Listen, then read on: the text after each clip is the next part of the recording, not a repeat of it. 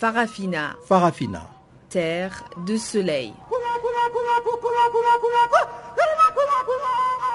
Farafina. Farafina. Un magazine d'infos africaine. Présentation Jacques Kouakou.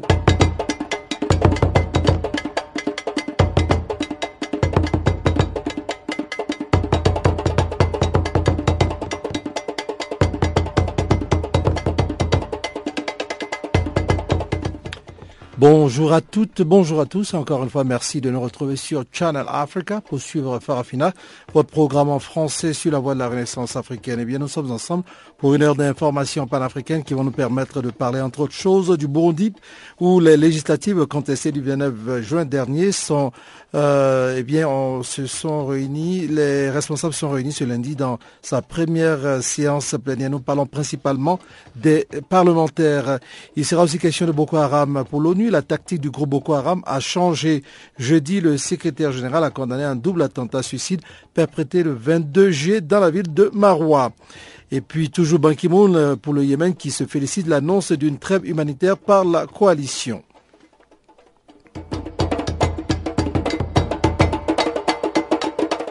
Voici entre autres titres qui vont marquer notre programme de ce jour. Sachez simplement que la technique est l'affaire de Teboro Morsueu et tout à l'heure vous aurez droit au bulletin d'information présenté par Guillaume Cabissoso.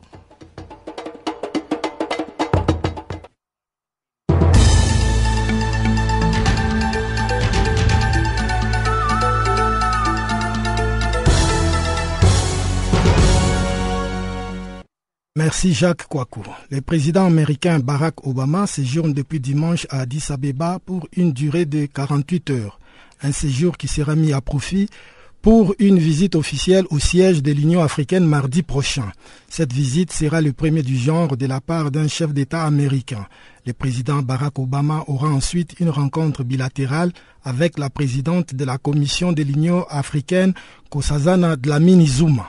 Parmi les questions importantes à l'ordre du jour qui seront abordées figure le renforcement des efforts pour offrir aux jeunes des possibilités d'emploi, l'industrialisation et le développement des infrastructures et de l'agro-industrie en Afrique, mais surtout les enjeux de sécurité régionale. Le président américain devrait ensuite prononcer un discours à la salle Nelson Mandela de l'Union africaine. Ceci est une visite historique à l'Union africaine et j'aurai l'insigne honneur d'accueillir le président Obama au siège de l'Union africaine. C'est réjoui de la Minizuma, ajoutant que la visite d'Obama constitue une véritable opportunité pour approfondir les relations entre l'Union africaine et les États-Unis. Barack Obama se trouve en Éthiopie après une visite de 48 heures passée à Nairobi. Lors de son séjour, lors de son séjour kenyan, le président américain a notamment interpellé les dirigeants africains sur les droits des homosexuels et la discrimination. Omar El-Béchir est arrivé dimanche à Nouakchott où il devrait prendre part ce lundi à un sommet sur la Grande Muraille Verte, une initiative lancée en vue de freiner la poussée du désert du Sahara. Les séjours mauritaniens du président soudanais ne devaient pas être inquiétés à cause d'un mandat d'arrêt de la CPI qui court contre lui depuis 2009, la Mauritanie ne faisant pas partie des pays africains signataires du traité de Rome instituant la Cour pénale internationale. Une visite qui intervient quelques semaines après celle en Afrique du Sud dont les autorités avaient refusé d'exécuter les mandats d'arrêt de la CPI contre les présidents sud-soudanais, contre les présidents soudanais les 15 et les les, 14 et les 15 juin lors d'un sommet de l'Union africaine à Johannesburg. Au pouvoir depuis 1989, Omar El-Béchir est inculpé de génocide pour des crimes commis au Darfour dans les conflits qui opposent les gouvernements soudanais et les insurgés de cette province, un conflit qui a fait plus de 300 000 morts et 2,5 millions de déplacés. Outre Béchir et son homologue mauritanien Mohamed Oul Abdel Aziz, les présidents du Burkina Faso, du Sénégal, du Mali et du Tchad prennent part à ces sommets. Au Congo, les dialogues alternatifs des partis politiques, plateformes et mouvements citoyens engagés dans la lutte pour le respect de l'ordre constitutionnel et l'alternance démocratique au Congo s'est ouvert dimanche à Brazzaville. Plus d'une quarantaine de partis politiques prennent part à ces assises qui se tiennent au siège de l'UPADES, l'Union panafricaine pour la démocratie sociale, les autorités congolaises ayant refusé de mettre à la disposition de l'opposition toutes les salles publiques. Voulu comme une réplique au dialogue national inclusif organisé par les gouvernements congolais du 13 au 17 juillet à Sibiti, ces assises sont présidées par, Paul-Marie Poélé du Front pour la défense de la Constitution et vont se tenir jusqu'au 29 juillet prochain. Pour Guy Romain Kifoussia, un des ténors de l'opposition, Denis Sassou achève son deuxième mandat en août 2016 et il n'a plus légalement les droits de briguer un autre mandat. Ces assises se tiennent au moment où le Congo se trouve dans l'attente des décisions du chef de l'État. Denis Sassou Nguesso doit en effet tirer toutes les conséquences des recommandations formulées par le dialogue national de Sibiti qu'il avait convoqué et qui a été boycotté par l'opposition. Au moins 13 personnes ont trouvé la mort dans l'attentat perpétré dimanche par les Shebab contre un hôtel abritant des représentations diplomatiques à Mogadiscio. On déplore des dégâts matériels importants dans cette attaque qui porte la signature des insurgés d'Al-Shabaab. Une source sécuritaire à Mogadiscio a confirmé que les 13 victimes seraient tous des civils.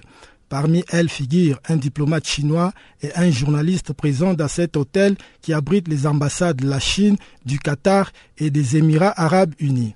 Dans leurs revendications, les Shabab ont expliqué s'en être pris à cet hôtel pour son symbole car il abrite des ambassades et d'autres entités opposées à l'islam. Une attaque qui a été menée en représailles d'une récente offensive lancée par la force de l'Union africaine en Somalie à mission Mansig contre les derniers bastions islamiques du sud somalien, a ajouté le porte-parole de Shebab, Sheikh Ali.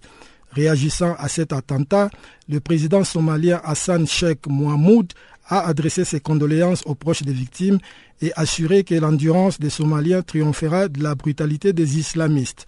Les Shebab n'ont rien d'autre à offrir que la mort et la destruction, a réagi pour sa part Barack Obama lors d'une conférence de presse commune avec le Premier ministre éthiopien Haile Mariam. Le gouvernement camerounais vient de prendre une série de mesures sécuritaires pour faire face aux menaces terroristes sur son territoire. Ces mesures interdisent la mendicité et les commerces ambulants des enfants à Maroua, dans l'extrême nord du Cameroun, alors que les écoles coraniques devraient être provisoirement fermées. Les personnes déplacées et les réfugiés sont sensibilisés à la façon d'identifier les kamikazes et aux mesures à prendre pour prévenir des futures attaques. Ces mesures surviennent après l'attentat suicide de samedi dernier qui a fait une vingtaine de morts et causé quelques 60 blessés à Maroua. Depuis une semaine, l'extrême nord du Cameroun est la cible de plusieurs attentats non revendiqués, mais qui seraient l'œuvre des djihadistes du groupe État islamique pour l'Afrique de l'Ouest, ex-Boko Haram.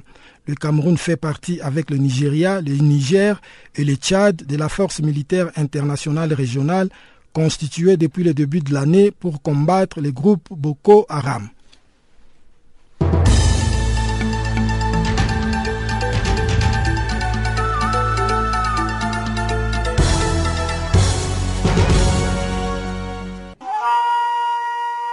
Farafina. Farafina. Terre de soleil. Farafina. Farafina. Un magazine d'infos africaine. Voilà, c'était là donc le bulletin qui vient de vous être présenté par Guillaume Kabissoso. Ouvrons maintenant la page magazine en commençant par le Burundi. Le Parlement burundais, issu des législatives contestées du 29 juin dernier, s'est réuni ce lundi dans sa première séance plénière. Un seul sujet était inscrit à l'ordre du jour, à savoir l'approbation du règlement d'ordre intérieur amendé. Journaliste à l'hebdomadaire Iwaku paraissant à Bujumbura, Philippe Ngeda Kumana était présent à cette séance plénière. Il nous fait ici le point au micro de Guillaume Kabissoso. Voilà, ce qui, est, ce qui était à l'ordre du jour, c'est l'approbation euh, du règlement d'ordre intérieur amendé. Donc l'amendement du règlement d'ordre intérieur. Voilà. Est-ce que euh, la séance s'est déroulée euh, normalement? Oui, la séance s'est déroulée normalement.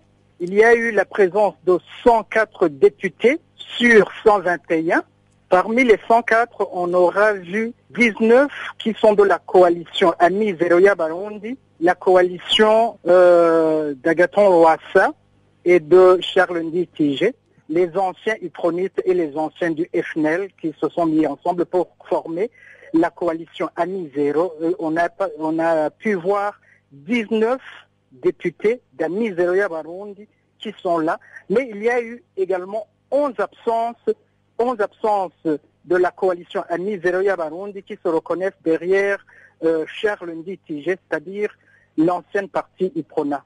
L'ordre du jour d'aujourd'hui a-t-il été épuisé dans sa totalité? Oui, euh, il a été étudié puisqu'il a été mis sur pied une commission de sept personnes qui est chargée de réfléchir aujourd'hui sur les amendements proposés au niveau du règlement d'ordre intérieur et se sont donné rendez-vous demain pour euh, une nouvelle séance. Et cette fois-ci, c'est demain que sera adopté le, nouveau texte sur le règlement d'ordre intérieur. Qui avait présidé euh, cette première séance du Parlement burundais euh, Selon la loi, la première séance doit être présidée par le député le plus, le plus ancien, le plus vieux, en d'autres mots, en âge, ça devrait être en certain Terence euh, de, de l'UPRONA, de, de, la coalition Amiseria Barundi, qui est né en 1941. Il n'était pas là. Il a séché la, la, la, la séance, n'est pas venu. Et la séance a été présidée par Immaculée Nahayo, une ancienne euh, députée qui a dirigé même cette assemblée en 2000, je crois, 2005 elle a dirigé cette assemblée. C'est elle aujourd'hui qui a dirigé les travaux pour être la plus, la plus vieille, si je peux dire ainsi. Quand est-ce que l'élection du président du Parlement est-elle prévue? C'est prévu vendredi. Parce que euh, demain, si le Parlement, si l'Assemblée nationale adopte le nouveau règlement d'ordre intérieur, il va transmettre le texte euh, à la Cour constitutionnelle et la Cour constitutionnelle va se donner au moins deux jours pour analyse de ce nouveau règlement d'ordre intérieur. Après quoi, si on trouve que ce règlement est conforme à la Constitution, vendredi, l'Assemblée nationale pourra passer euh, à l'élection de son président, de son bureau, c'est-à-dire le président, le vice-président, le premier vice-président et le deuxième vice-président. C'est programmé vendredi. On a appris la présence au Parlement aujourd'hui de l'opposant Agaton Rwassa. Est-ce que vous pouvez nous confirmer cette nouvelle? Oui, il était là, il était bel et bien là. D'ailleurs, euh, il s'est présenté très tôt à l'hémicycle de Kigobé. Les autres députés, bien sûr, ils ont été contents de sa présence, mais l'opinion burundaise, vraiment, ben, euh, les gens, surtout en ville, euh, ils n'ont pas bien accueilli sa présence à, l'Assemblée nationale. Quelle, signification pouvez-vous donner à cette présence de Agathon Nwassa aujourd'hui au Parlement, alors qu'on sait que son parti, sa coalition, ne reconnaît pas les résultats euh, des législatifs ainsi que des présidentiels Il a dit lui-même, c'est Agathon Nwassa qui a dit ça. Il a dit ceci, nous avons été naïfs nous avons trop cru dans la communauté internationale, laquelle, la, quelle communauté internationale n'a pas pu stopper les, ambitions de Nkurunziza de se représenter au troisième mandat Laquelle communauté internationale n'a pas euh,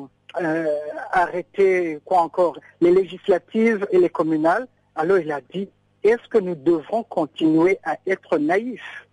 Si nous ne siégeons pas au Parlement, le Parlement continuera à fonctionner sans nous alors nous préférons, c'est Agathon Roissa qui dit ça, nous préférons être là et faire l'opposition étant à l'intérieur de l'Assemblée nationale. Et puis il dit, si nous ne faisons pas, si nous ne faisons pas ça, il y a des milliers de gens qui nous ont voté, qui ont voté euh, à Miseria Barundi, et ces gens-là risquent d'être déroutés et risquent de de se faire inscrire au parti au pouvoir au sein des DFPD. Voilà ce qu'il a dit. Mais tu vas où comme ça?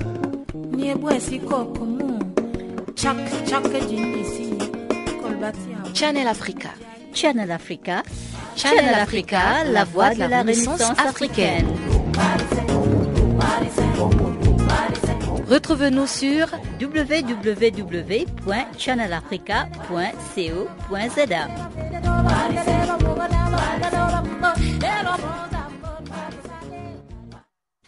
Parlons à présent de Boko Haram. Eh bien, selon la presse, un double attentat qui a fait au moins 12 morts et des dizaines de blessés a été perpétré par deux femmes kamikazes qui porte la marque du groupe Boko Haram. Nous sommes bien au Cameroun. Pour l'ONU, la tactique du groupe Boko Haram a changé. Eh bien, jeudi, le secrétaire général a condamné un double attentat donc euh, qui a été perpétré le 22 juillet dans la ville de Maroua, la capitale de la province de l'extrême nord dans le Cameroun. Écoutons ici euh, des propos d'Abdoulaye Bachili, qui est donc le représentant spécial du secrétaire général pour l'Afrique centrale. Ce sont des propos recueillis par Seguier Chiferaf. Il parle justement de Boko Haram et de cette dernière attaque. Le nombre de réfugiés du Nigeria vers le Cameroun euh, continue euh, d'augmenter. Les attaques, notamment au Tchad récemment, continuent à se perpétuer. Où en est la lutte euh, de Boko Haram, notamment depuis la dernière fois où nous nous sommes rencontrés? Eh bien, nous avons constaté que Boko Haram, après sa défaite militaire, parce qu'il a tenté de conquérir des territoires, depuis le mois de décembre jusqu'à il y a quelques semaines, il a changé de modus operandi. Maintenant, le, mode d'action de Boko Haram, c'est les opérations kamikazes. Des actes ignobles, des femmes qui sont transformées en bombes ambulantes, des enfants qui sont transformés en bombes ambulantes. Rien ne justifie ces actes euh, euh, barbares, ces actes insoutenables. Et aujourd'hui, c'est ça qui crée la situation, aussi bien au Tchad, au Cameroun, aujourd'hui encore, Boko Haram a sévi à Maroua, dans l'extrême nord du Cameroun.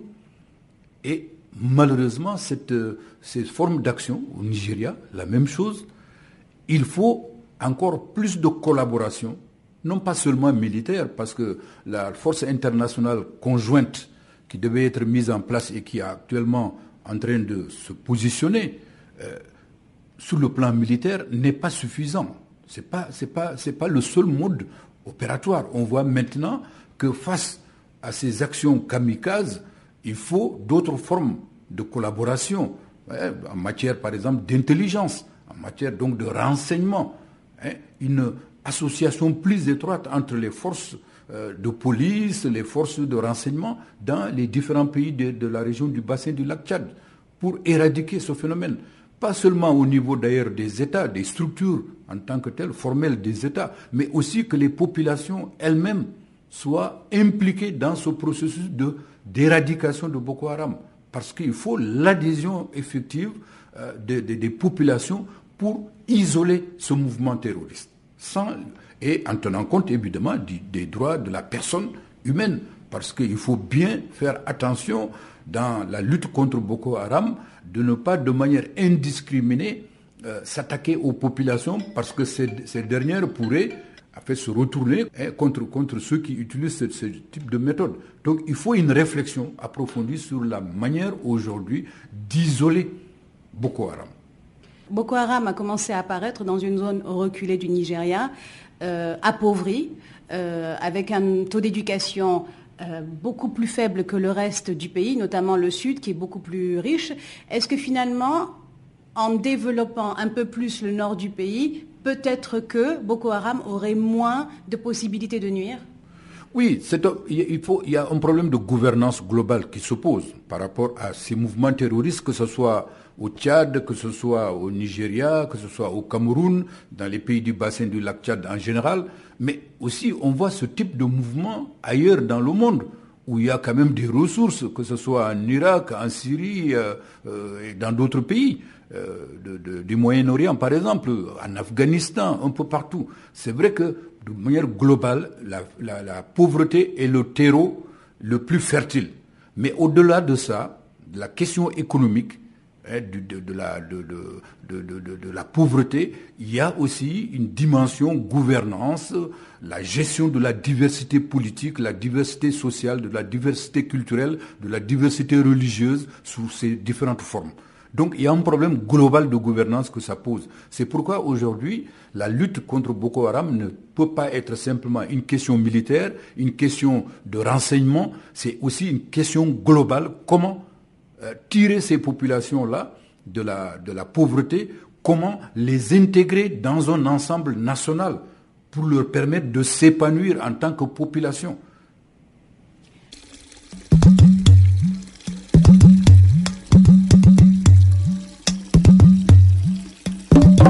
Vous écoutez Channel Africa à la radio et sur internet www.channelafrica.org.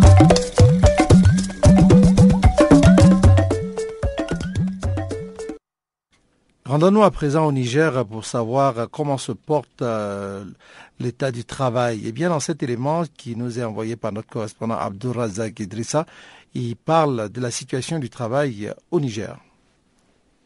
Au niveau de la société de raffinage de Zender, la Soraz, les problèmes datent de 2012, soit une année après le démarrage des activités. Ces problèmes ont pour nom absence de statut et de grille de salaire pour le personnel nigérien, absence de plan de formation et bien d'autres.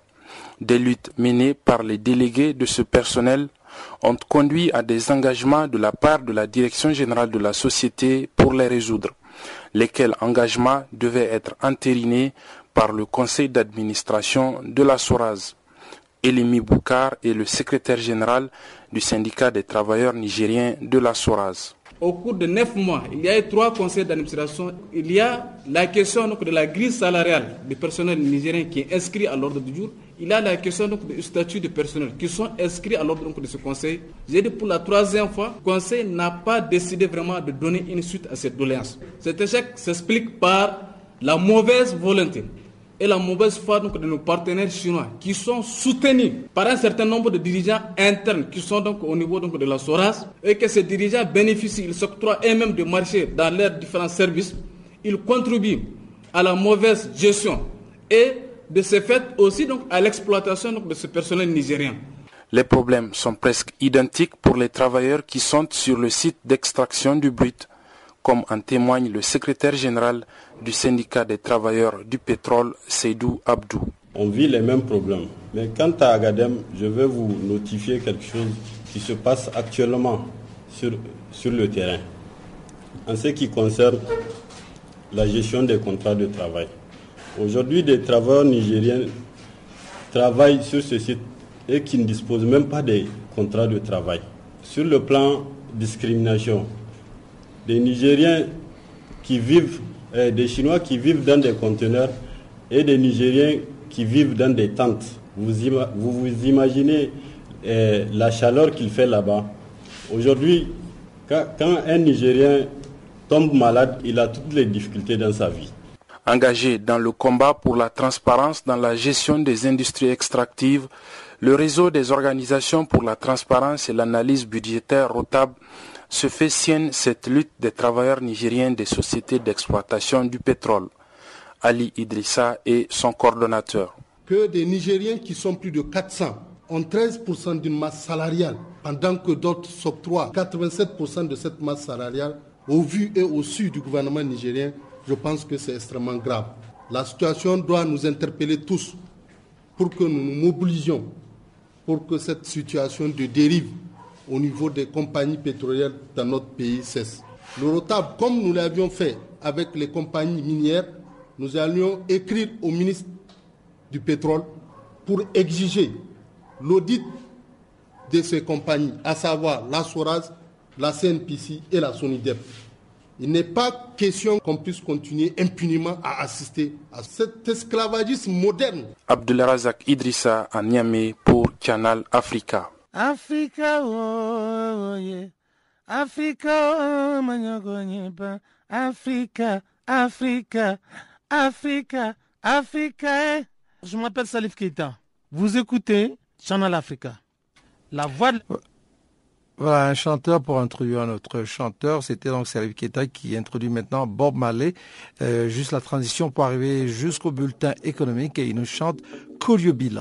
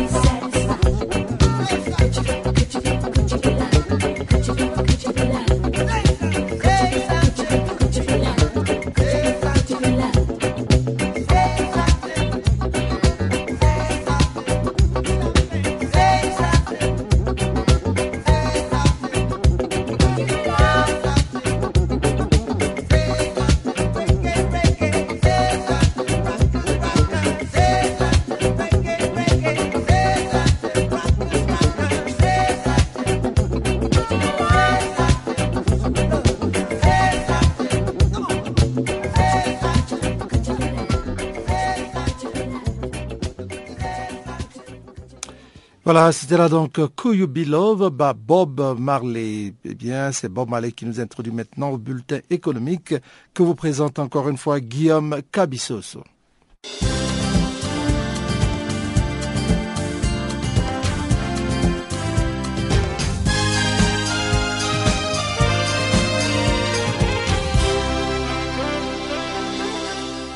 Bonjour.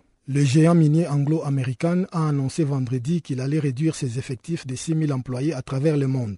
À l'occasion de la présentation des résultats financiers du premier trimestre, le directeur général de cette compagnie, Marc Coutifani, a expliqué que ces licenciements étaient la conséquence des lourdes pertes que l'entreprise a connues, elles-mêmes liées à la chute des cours des matières premières. Aucun détail n'a cependant été donné sur les activités ou les pays qui vont être touchés par ces réductions d'effectifs un rabattement d'effectifs qui va s'effectuer pour une partie via des suppressions d'emplois et pour l'autre à travers des ventes d'actifs à d'autres sociétés. Durant les six premiers mois de 2015, Anglo American a déploré de pertes de plus de 3 milliards de dollars après avoir enregistré une énorme dépréciation dans sa seule mine brésilienne de minerais de fer de Minas Rio à cause de la chute de cours des matières premières. Basé à Londres, Anglo American est actif dans divers secteurs de la production minière, du charbon à coque et du platine, alors qu'elle utilise un effectif de 151 200 travailleurs directs ou indirects. La compagnie est présente au Canada, au Chili, au Brésil, en Australie et en Afrique du Sud. La Banque centrale sud-africaine a finalement décidé de relever son taux d'intérêt pour la première fois depuis un an. Ce taux d'intérêt de 25 points de base passe actuellement à 6%, ce dans la perspective d'un relèvement des taux américains d'ici la fin de l'année. Bien que l'inflation en Afrique du Sud soit actuellement à 4,7%, les prévisions annoncent une explosion de la hausse des prix alors que les rentes continuent de faiblir par rapport au dollar. Les réactions au resserrement de la politique monétaire américaine pourraient pousser l'inflation au-delà de la cible et provoquer un cercle vicieux taux d'échange d'inflation, a expliqué le gouverneur de la Banque centrale, Lessé Ganyango, ajoutant que les perspectives de croissance intérieure restent limitées compte tenu des contraintes sur la fourniture d'électricité, du faible volume d'affaires et d'un déficit de confiance des consommateurs alors que les experts prévoient une inflation supérieure au 6% au premier semestre 2016, le gouverneur Lesedja Ranyango a revu à la baisse les prévisions de croissance à 2% pour 2015 et 2,1% pour 2016, confirmant du coup les pessimismes dans le milieu des économistes sud-africains coup de balai au sein de la fonction publique burkinabé où le gouvernement de transition est en guerre contre la fraude publique. À cet effet, il vient de procéder à la suspension des salaires de plus de 1200 fonctionnaires. Selon Amina Bila, ministre délégué chargé du budget auprès du ministre de l'économie et des finances, c'est au terme d'une opération dite de billetage que quelques 1213 fonctionnaires fictifs ont été démasqués une opération qui consistait à payer physiquement les agents publics après vérification de leur identité et dossier. Au total, ce sont près de 2,7 milliards de francs CFA que le gouvernement burkinabé perdait chaque année dans le paiement des retraités, des gens ayant abandonné leur poste ou encore qui sont en détachement, en indisponibilité en fin de contrat s'ils ne sont pas carrément décédés. En croire Amina Bila, une fois l'opération achevée, le gouvernement devra établir des ordres de recettes afin que tous ces fonctionnaires fictifs ou en situation irrégulière puisse procéder au remboursement de toutes les sommes dues. La Banque ouest africaine de développement BOAD a accordé au gouvernement béninois un prêt d'un montant de 15 milliards de francs CFA pour le financement partiel du projet de pavage de rues et d'assainissement dans 12 villes au Bénin. La réalisation du projet va contribuer à l'amélioration substantielle de l'environnement urbain et de la circulation dans ces communes en réduisant les temps de parcours d'au moins 60 elle va aussi permettre le renforcement des capacités des communes en matière de gestion des infrastructures urbaines, souligne un communiqué de l'institution financière. Un projet qui s'inscrit dans un programme qui concerne toutes les 77 communes du Bénin et qui va porter à 40 le nombre de communes ayant bénéficié d'un appui de la BOAD pour un volume global de 99 milliards de francs CFA. Enfin, notons que l'accord conclu entre les gouvernements béninois et la Banque ouest africaine de développement va porter à 234 milliards de francs CFA les montants total des interventions de la BOAD dans le secteur des infrastructures de transport au Bénin et à 495 milliards de francs CFA ces engagements cumulés dans ces pays dans tous les secteurs confondus. Selon le porte-parole du gouvernement ivoirien, la filière ivoirienne de la noix de cajou a réalisé en 2015 un chiffre d'affaires de 337 milliards de francs CFA, soit une hausse de 68%, alors que son volume a accru de 25%. Rappelant que la campagne 2015 a été ouverte le 19 février, M. Bruno Kone a indiqué que celle-ci a permis aux revenus distribués aux producteurs de passer de 75 milliards de francs CFA à 256 milliards de francs CFA. Nous avons pu noter que les résultats de cette campagne ont été excellents à plus d'un titre. La production a continué de croître assez fortement parce que nous sommes passés de 500 000 tonnes en 2013 à aujourd'hui 625 000 tonnes, soit une hausse de 25% en quelques années. C'est félicité Bruno Nagbanekoni premier producteur africain de la noix de cajou, la Côte d'Ivoire se rapproche de l'Inde qui occupe le premier rang sur le plan mondial.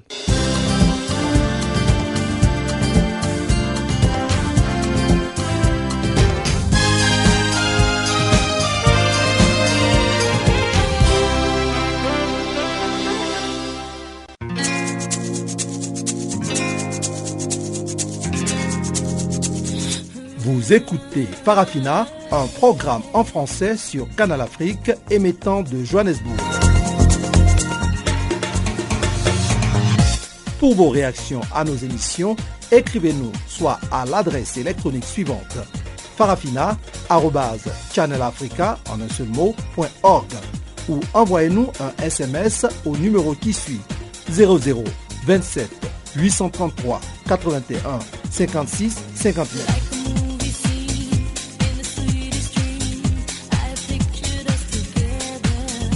Notre adresse électronique farafina.channelafrica en un seul ou par SMS 0027 833 81 56 59.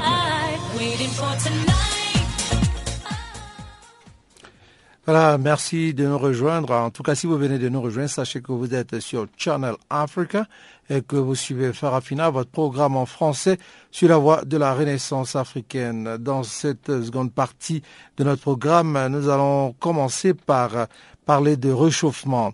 Le premier semestre 2015 a été le plus chaud jamais enregistré selon l'ONU.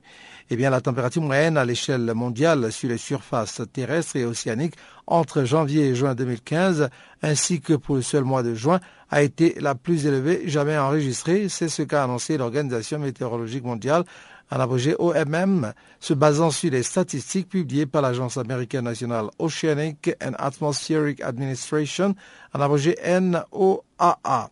Voici une interview de Christian Blondin, il est directeur des relations extérieures de l'Organisation météorologique mondiale, des propos recueillis par Isabelle Dupuis.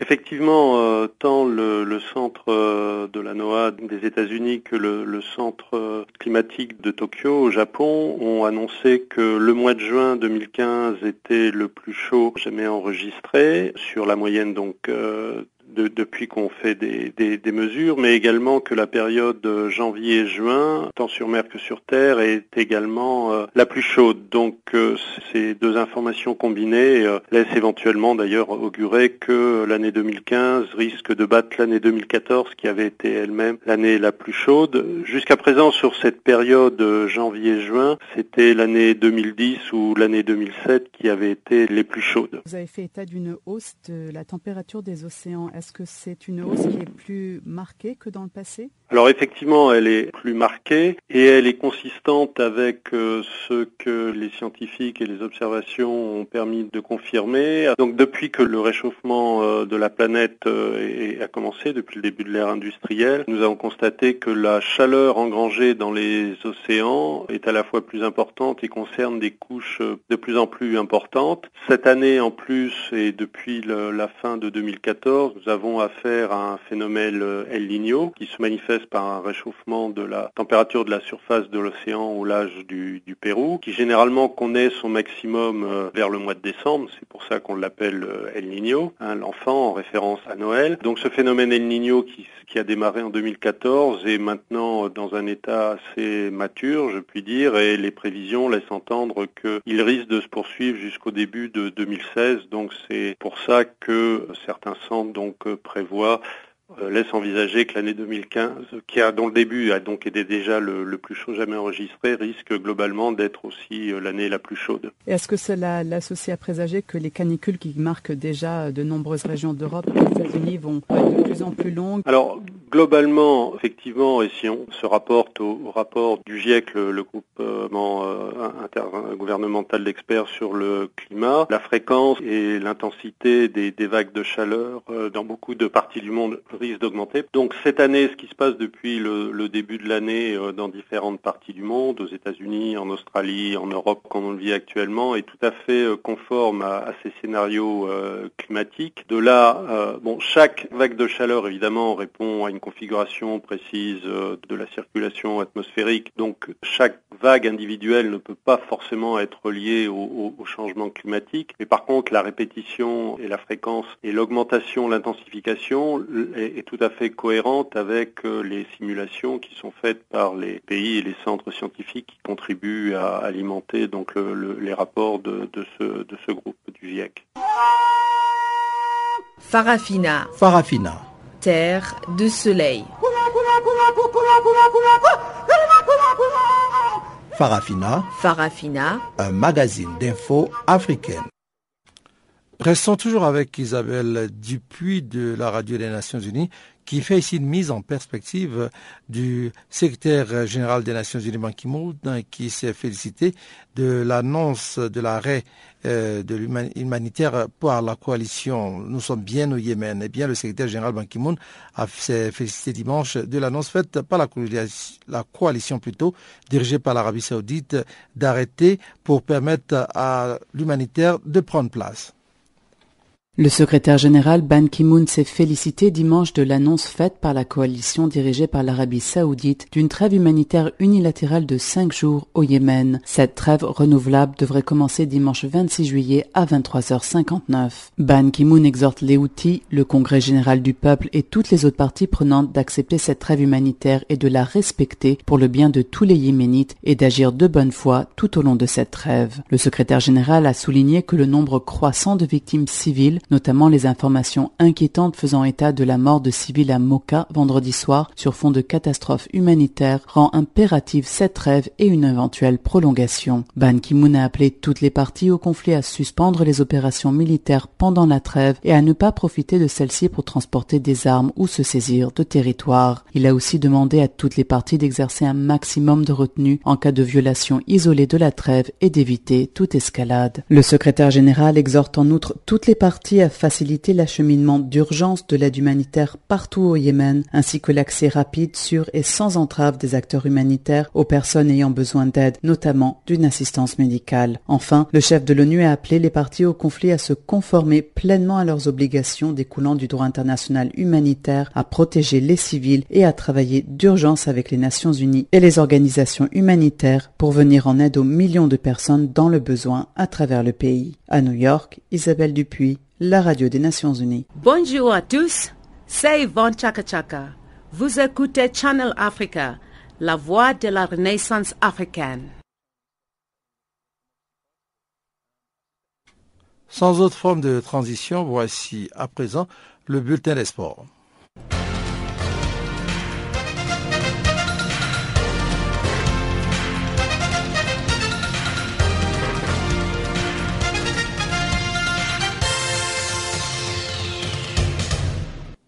Commençons par le tirage au sort de la Coupe du Monde 2018.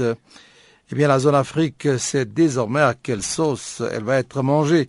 Le tirage au sort préliminaire de la Coupe du Monde 2018, c'est samedi 25 juillet, à Saint-Pétersbourg, a eu lieu. Le Camerounais Samuel Eto'o, qui a officié, n'a pas été tendre.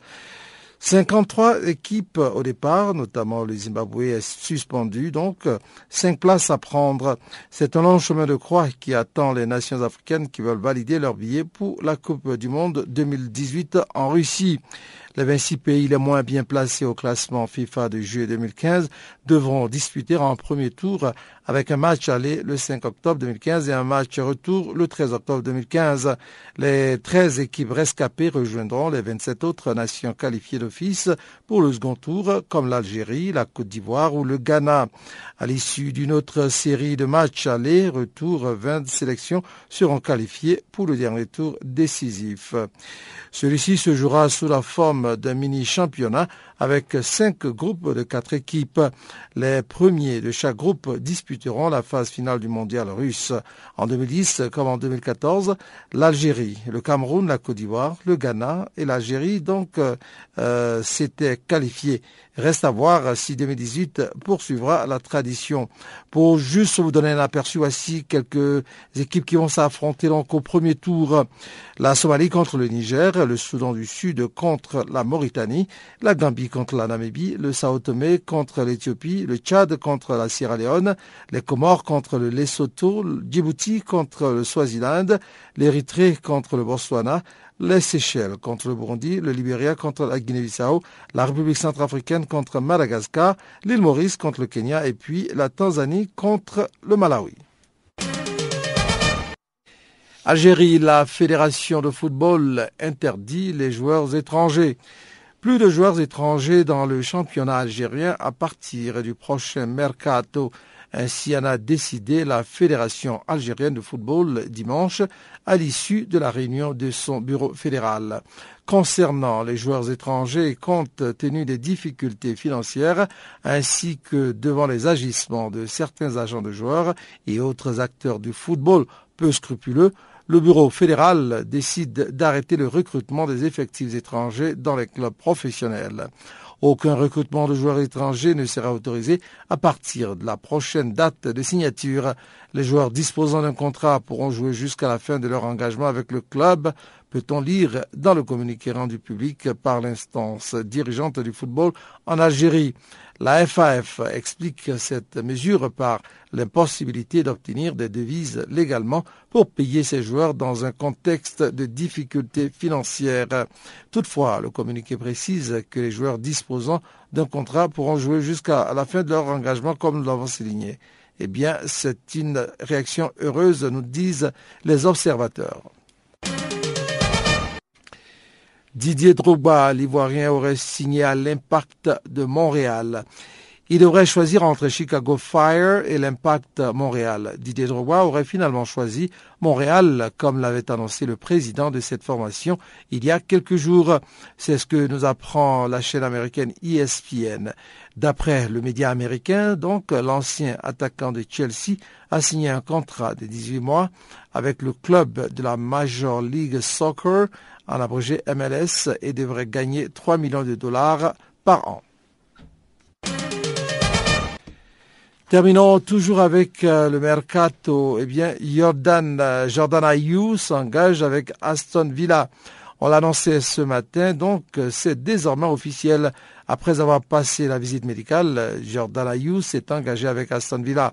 L'attaquant ghanéen a signé un contrat de 5 ans avec le club de Premier League le montant du transfert du Black Star n'a pas été officiellement dévoilé, mais il devrait s'élever à environ 12 millions d'euros.